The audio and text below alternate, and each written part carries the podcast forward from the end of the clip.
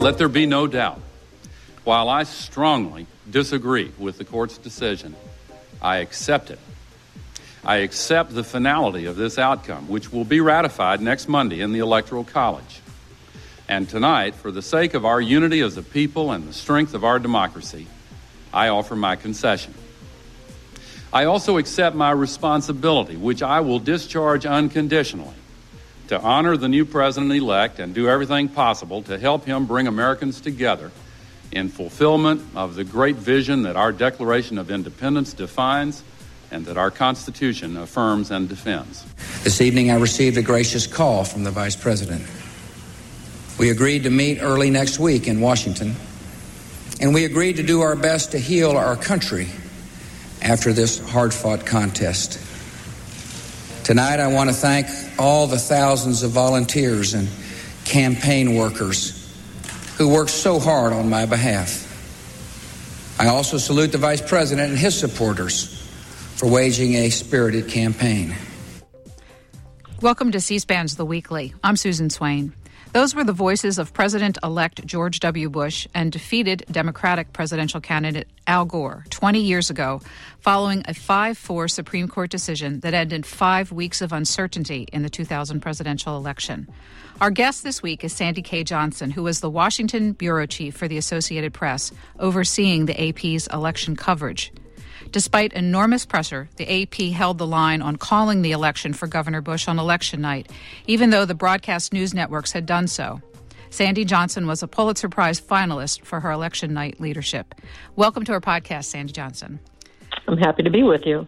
Before we dive in, I do want to tell our listeners that you and I have known each other for at least a dozen years through our mutual involvement in the National Press Foundation, a journalism education nonprofit that you led and you re- recently retired from. And why don't you tell our listeners a little bit about the foundation and what it does? I'm still serving on its board. National Press Foundation is a nonprofit that uh, whose sole purpose is training and educating journalists, and they train journalists in Washington, around the country, and around the world.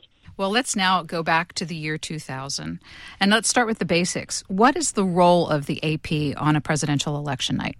Well, um, it's manyfold. Uh, AP counts the vote. They've been counting the vote since the mid 1800s, and they also um, uh, call races around the country from um, state legislative races, governor's races, up to presidential. And what specifically is the role of the Washington Bureau in that process? Um, well, during my day, Washington ran the political coverage from start to finish, and you know, from the primaries up through the general campaign, and then uh, we were in charge of, of all of the election night journalism. Going into the election in 2000, how close was the race between Al Gore and George W. Bush? Oh, we knew going in that it was going to be a very tight race. Um, my boss used to say that elections always break, but this one just felt different. And indeed, it was just tight as a tick right up until election day. Why did Florida turn out to be such a particularly important state in that close election? Well, you know, it's crazy looking back on it because uh, Florida was important at the beginning of the night and again at the end of the night. Uh, it was a battleground state, one of many, of course, but it had 25 electoral votes at stake, and it was just utterly crucial to either candidate winning the presidency. What was the process back then by which AP and the broadcast networks used to make a call on an election? In the early 1990s, AP joined the television networks in a consortium called Voter News Service. Um, this voter news service used sophisticated computer modeling that used um, exit polling, which is surveys of voters as they left the polls, with the actual vote count combined with historical, geographic, and political political um, data. Um, it was a computer system that we used to uh, to uh, to make to call close elections that otherwise would be, you know, uh, called days later when all of the votes were finally counted going into this process, how confident were you in your role at AP and the other members of the consortium in the Voter News Service's ability to deliver? Well, it was always a clunky system. Um, at that point, it was 10 years old and it had had fits and starts. And basically, you know, if you can imagine, you know, the thing being held together with baling twine, um, that's how we felt about it. It made us nervous, but um, in a, or aside from the actual vote count, it was the best tool available for projecting election outcomes. Florida polls close at 7. So walk me through what happened next. Yes, Florida was one of the first states to close, so everybody was focusing on Florida at 7 o'clock. Um, now, all of the precincts in Florida were not closed then. It was, but it was the majority of voters in the eastern part of the of the state. The uh, Panhandle was still open for another hour.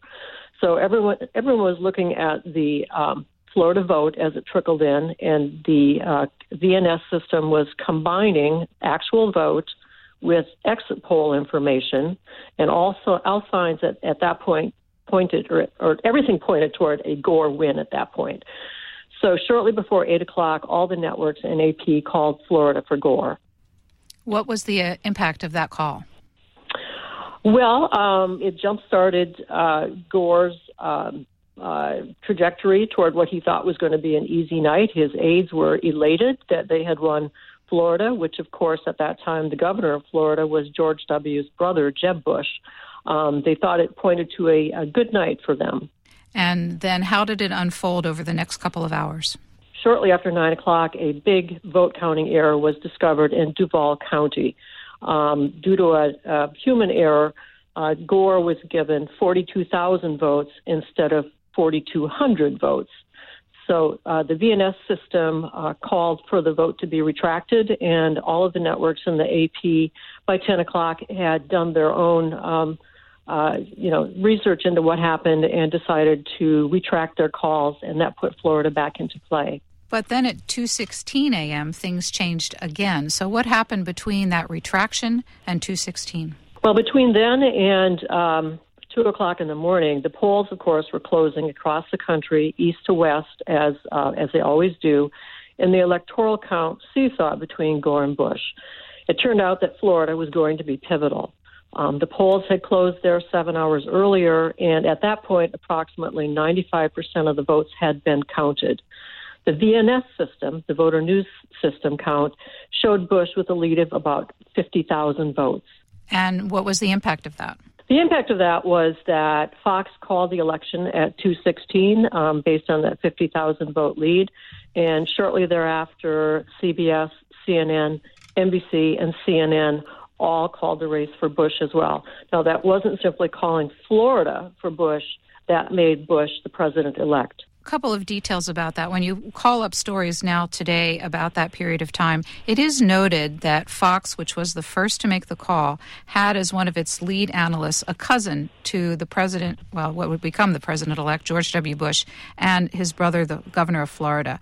Was that an important aspect, do you think, of uh, the, that tipping point? Well, none of us certainly knew it at the time. Um, the networks and AP each had their own decision editors, and you know it was dozens of people uh, we knew who the lead players were at the networks and at AP. They're you know they're the ones that got together on regular phone calls, hashing out what the exit poll would be and what the um, you know some of the rules governing election night would be.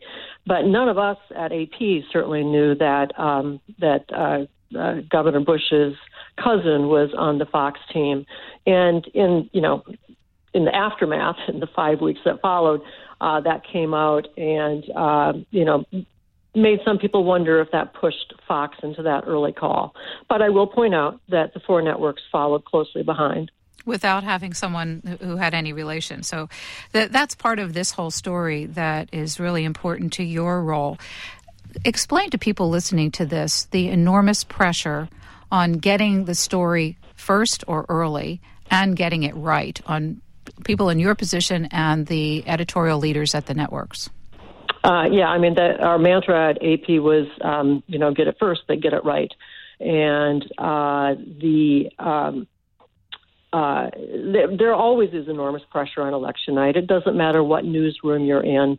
Um, in our case, uh, because AP both counted the vote and made projections on elections up and down the ticket, um, you know, it's it's just a pressure cooker in not just the Washington bureau, but all of AP's bureaus and every television newsroom across the country. I mean, you can hear it in the voices when you turn on the TV on election night, the anxiety and pressure that that uh, is in the room. Going back to Al Gore retracting his concession to George W. Bush, do you remember watching all that unfold and what you were thinking?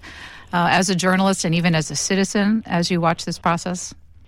Um, well, after the networks called it, uh, the Vice President Gore called um, Governor Bush and um, and conceded the race, and was on his way to the venue where he was going to give his concession speech. Um, AP's lead writer that night, Ron Fournier, called the Gore team and said, I just want you to know that the world's largest news service has not called this race for Bush. We think it's too close to call. And lead us through why you were willing to make that telephone call. What were you seeing or not seeing that the television networks were? Well, what we were seeing was that the vote was getting closer. Um, the networks called it when Bush had a lead of about 50,000 votes our own vote count, the AP vote count, showed Bush with a 30,000 vote lead. But most importantly, we knew that the votes that were still to be counted were clustered in Broward, Miami Dade, and Palm Beach counties. Um, I knew that Miami Dade and Palm Beach were heavily Democratic. I wasn't sure about Broward, so I called over Will Lester, a polling writer with many years' experience covering Florida politics, and he confirmed that Broward, too, was a Democratic stronghold. So at that point, Bush's lead was dropping like a rock. And with those Democratic strongholds coming in, it was simply too close for AP to call. And believe me, we wanted to call it. Nobody wants to be last calling a presidential race. Um, we were crunching the numbers like mad, trying to figure out what the network saw that we didn't, but uh, the lead just got closer. What was happening inside AP's senior management to support you in this decision? And what was the impact on newsrooms around the country who were looking to AP? Uh, yes, AP services all 1,500 American newspapers, and after the networks called it, uh, you know, they rely on AP, and they were like, "Why hasn't AP called it?" Most of the calls went to AP's headquarters in New York and um, our Miami bureau um, in Florida you know, wondering why we hadn't called it. I was very fortunate that my boss basically protected us from all of those phone calls. He's the one who took the, you know, the phone calls from the hysterical editors and the editors, the AP editors in New York, asking what's going on. Why hasn't AP called it? So, you know, I, even though it was very uh, pressure-filled, you know, hours, um, I felt like I never felt like I was under anything, any pressure other than to do my job and to do it correctly. A couple of weeks ago, we spoke with Len Downie, who ran the Washington Post, who shared a couple of his memories of that election night. Let's listen. We had a story literally on the presses. The plates were on the presses saying Bush had won the election. Uh, and uh, before the presses started, uh, we, the, my managing editor and I, thanks to intervention by our national political editor raising issues about whether or not the count was done. Um, we, we, on the back of a piece of paper, uh, wrote down what the vote margin was in Florida and how many votes were outstanding, and realized at the very least there had to be a recount in Florida, uh, and uh, and it was not clear who was going to win. And so I did something I never had to do any other time. I'd stop presses at various times, but I'd never call down to the press room and say, "Take all those plates off the press, destroy them, do not print any newspapers with those plates. We're going to have a story coming that's going to say the election's unresolved and there'll be a recount in Florida." How does that story sound to you this time, uh, 20 years later? Oh, I mean, it's very plausible that it could happen again. And, you know, I remember that night very well when dozens of American newspapers, including the New York Times, um, you know, went to press uh, assuming that Bush had won, uh, but simply because the networks had called it. Um, and, you know, many of the big newspapers after the fact, um, you know, told AP how, um, you know, how sorry they were that they didn't wait for us to make the decision and that futurely they would do so. Another point in your timeline of the evening was a 4 a.m. phone call among the consortium members of the Voter News Service. What do you remember of that conversation? Uh, yes, they scrambled, VNS scrambled a phone call of the um, television networks and AP, and basically they wanted to know why AP was holding out. Um, I explained our position. I told them that at that point Bush's lead had dwindled to 6,000, which the networks could see for themselves and uh, the network reps, I recall, were just mad as hornets. Um, you know, shortly before four o'clock, uh, the AP rep ended the call by saying, "I have to go. We may have to retract our projection." Expletives deleted. and the networks soon followed and retracted their calls as well. We have another clip. This is NBC's Tom Brokaw, somewhere around 4:15 a.m. Eastern Time in the morning, announcing their decision. What the networks give us, the networks take it away. NBC News is now taking Florida out of Vice President Gore's column and putting it back in the too close to call column. Uh, that has been the position of uh, Governor Bush throughout the evening, and his chief strategist, Karl Rove, to say nothing of his brother, Jeb Bush, who is the governor of the state of Florida. We're told that just a few moments ago that Jeb Bush told his dad, former President Bush, that we won't know about Florida until at least midnight, between midnight and 1 a.m at least midnight and 1 a.m. Well, little did everyone know.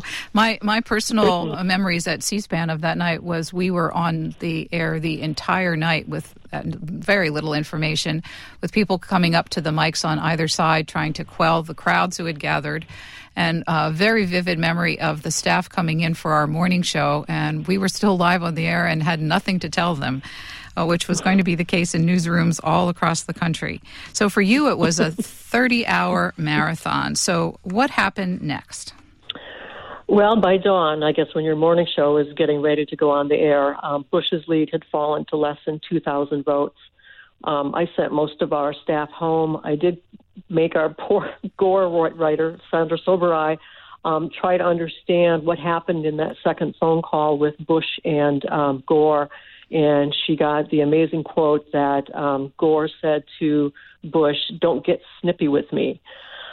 Um, and then, you know, five weeks ensued of recount rooms and hanging chads and legions of lawyers and court actions. And one aspect of it, which is going to be a really important story for this year, was absentee ballots. What were the rules in Florida, and why did that become really an important part of your decision making as the night got closer and closer? Mm-hmm. Now, one thing to recall is that um, uh, absentee votes and mail in votes and early voting is a phenomenon that has occurred mostly since the, the 2000 election. Um, at the time, Florida was one of the few states that allowed um, pretty liberal absentee voting laws. And we knew from um, precedent that, that Florida probably had 10% absentee vote that wouldn't be counted until election day. It turned out it was closer to 12%. But because Florida has 6 million voters, or did in 2000, that's 600,000 votes that were still being that were still being counted. And became part of the process along with what we all learned about uh, hanging chads and butterfly ballots and the role of the Florida Secretary of State in declaring parts of the process. Anybody who lived through the time certainly has lots of memories of how difficult uh, and important those five weeks became and how both emotions and legalities seemed to swing from one side to the other. It all uh, came to a head in December 11th when the Supreme Court heard oral arguments in Bush v. Gore and the next day made that 5 4 ruling that ended the election in favor of George W. Bush. So I guess we move to the lessons learned part of this conversation. Since that election, election laws, election machines, and their securities are just part of the systemic changes. What did election night 2000 do for journalism? Well, I hope it puts everybody on um, note that uh, voters are unpredictable and polls are unreliable. Everyone needs to go into this election night with their eyes wide open because almost anything could happen. Um, my suggestions for newsrooms is make sure you know the rules for absentee and mail in ballots, which differ from state to state. Um, for instance, in Minnesota, um, they can uh, they'll accept absentee ballots until the Friday of election week um, in Michigan, a huge state, uh, huge battleground state with a lot of absentee voting, they cannot even open the ballots until election day. So it's important for newsrooms to understand the rules for not only the deadline for those ballots, but when they get counted. Um, I'd also suggest that newsrooms know the recount laws in your states because every state is different, as we found out in Florida. And, uh, you know, know the campaign lawyers who may be challenging voting rules even before election night, which we know is going on right now, as there are different fights in different states over voter ID laws and um, you know, other actions that could suppress the vote in some states. In, in, that case, the campaign lawyers for the two teams are worth noting for the history record. Uh, Warren Christopher, former Secretary of State, led the legal team for former Vice President Al Gore, and James Baker, also former Secretary of State, leading the Bush team. So that shows the indication of the high level of uh, lawyerly help that these teams are assembling and do assemble uh, as they go into the possibility of contested elections. The other aspect of it, I guess, is the question about the public's view of journalism. Do you think that journalism suffered uh, any kind of credibility issues as a result of the Florida election night, or uh, is it something that the process itself needed some change and the change was made? Uh, sure. I mean, I think we all let the voters down on election night 2000.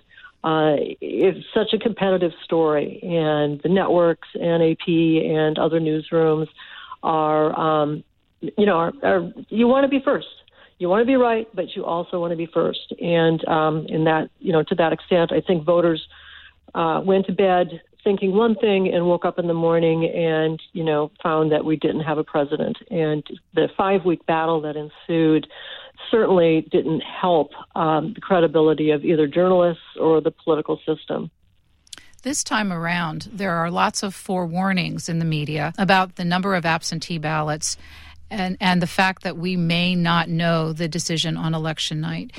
Do you think that helps pave the way for the possibility of an extended uh, count this time around and prepares the public in a way that they weren't prepared in 2000? I hope so. I hope everybody keeps that drumbeat up. It's not election night 2020, it's election week or election season, as I've seen some media put it. So voters just need to, you know, take a deep breath, be prepared to watch it all through the night or, you know, when they wake up in the morning, don't assume that uh, the podcast they listen to or the morning news uh, or the newspaper that lands on their doorstep will have final results. Let me close with a question about you. In a long and distinguished journalism career, how do you look back on that particular night, the pressure that you were under, and the decisions ultimately that you made? It certainly was one of two stories in my entire career where we didn't know what was going to happen um, the next day. Uh, the other story was the aftermath of 9 11. Um, but I, you know, I'm very proud of um, my AP team and how they performed that night. And uh, the Pulitzer Prize finalist is something that is, uh, you know, recognition of the work that we did that night. Sandy Johnson, thank you so much for being a guest on this episode of The Weekly. 20 years seems as if it has gone by in the blink of an eye, but a lot of history has been made over those years, and here we are at yet another momentous election. Thank you for all your recollections on Election Day 2000 as we count down to Election Day 2020. Thank you.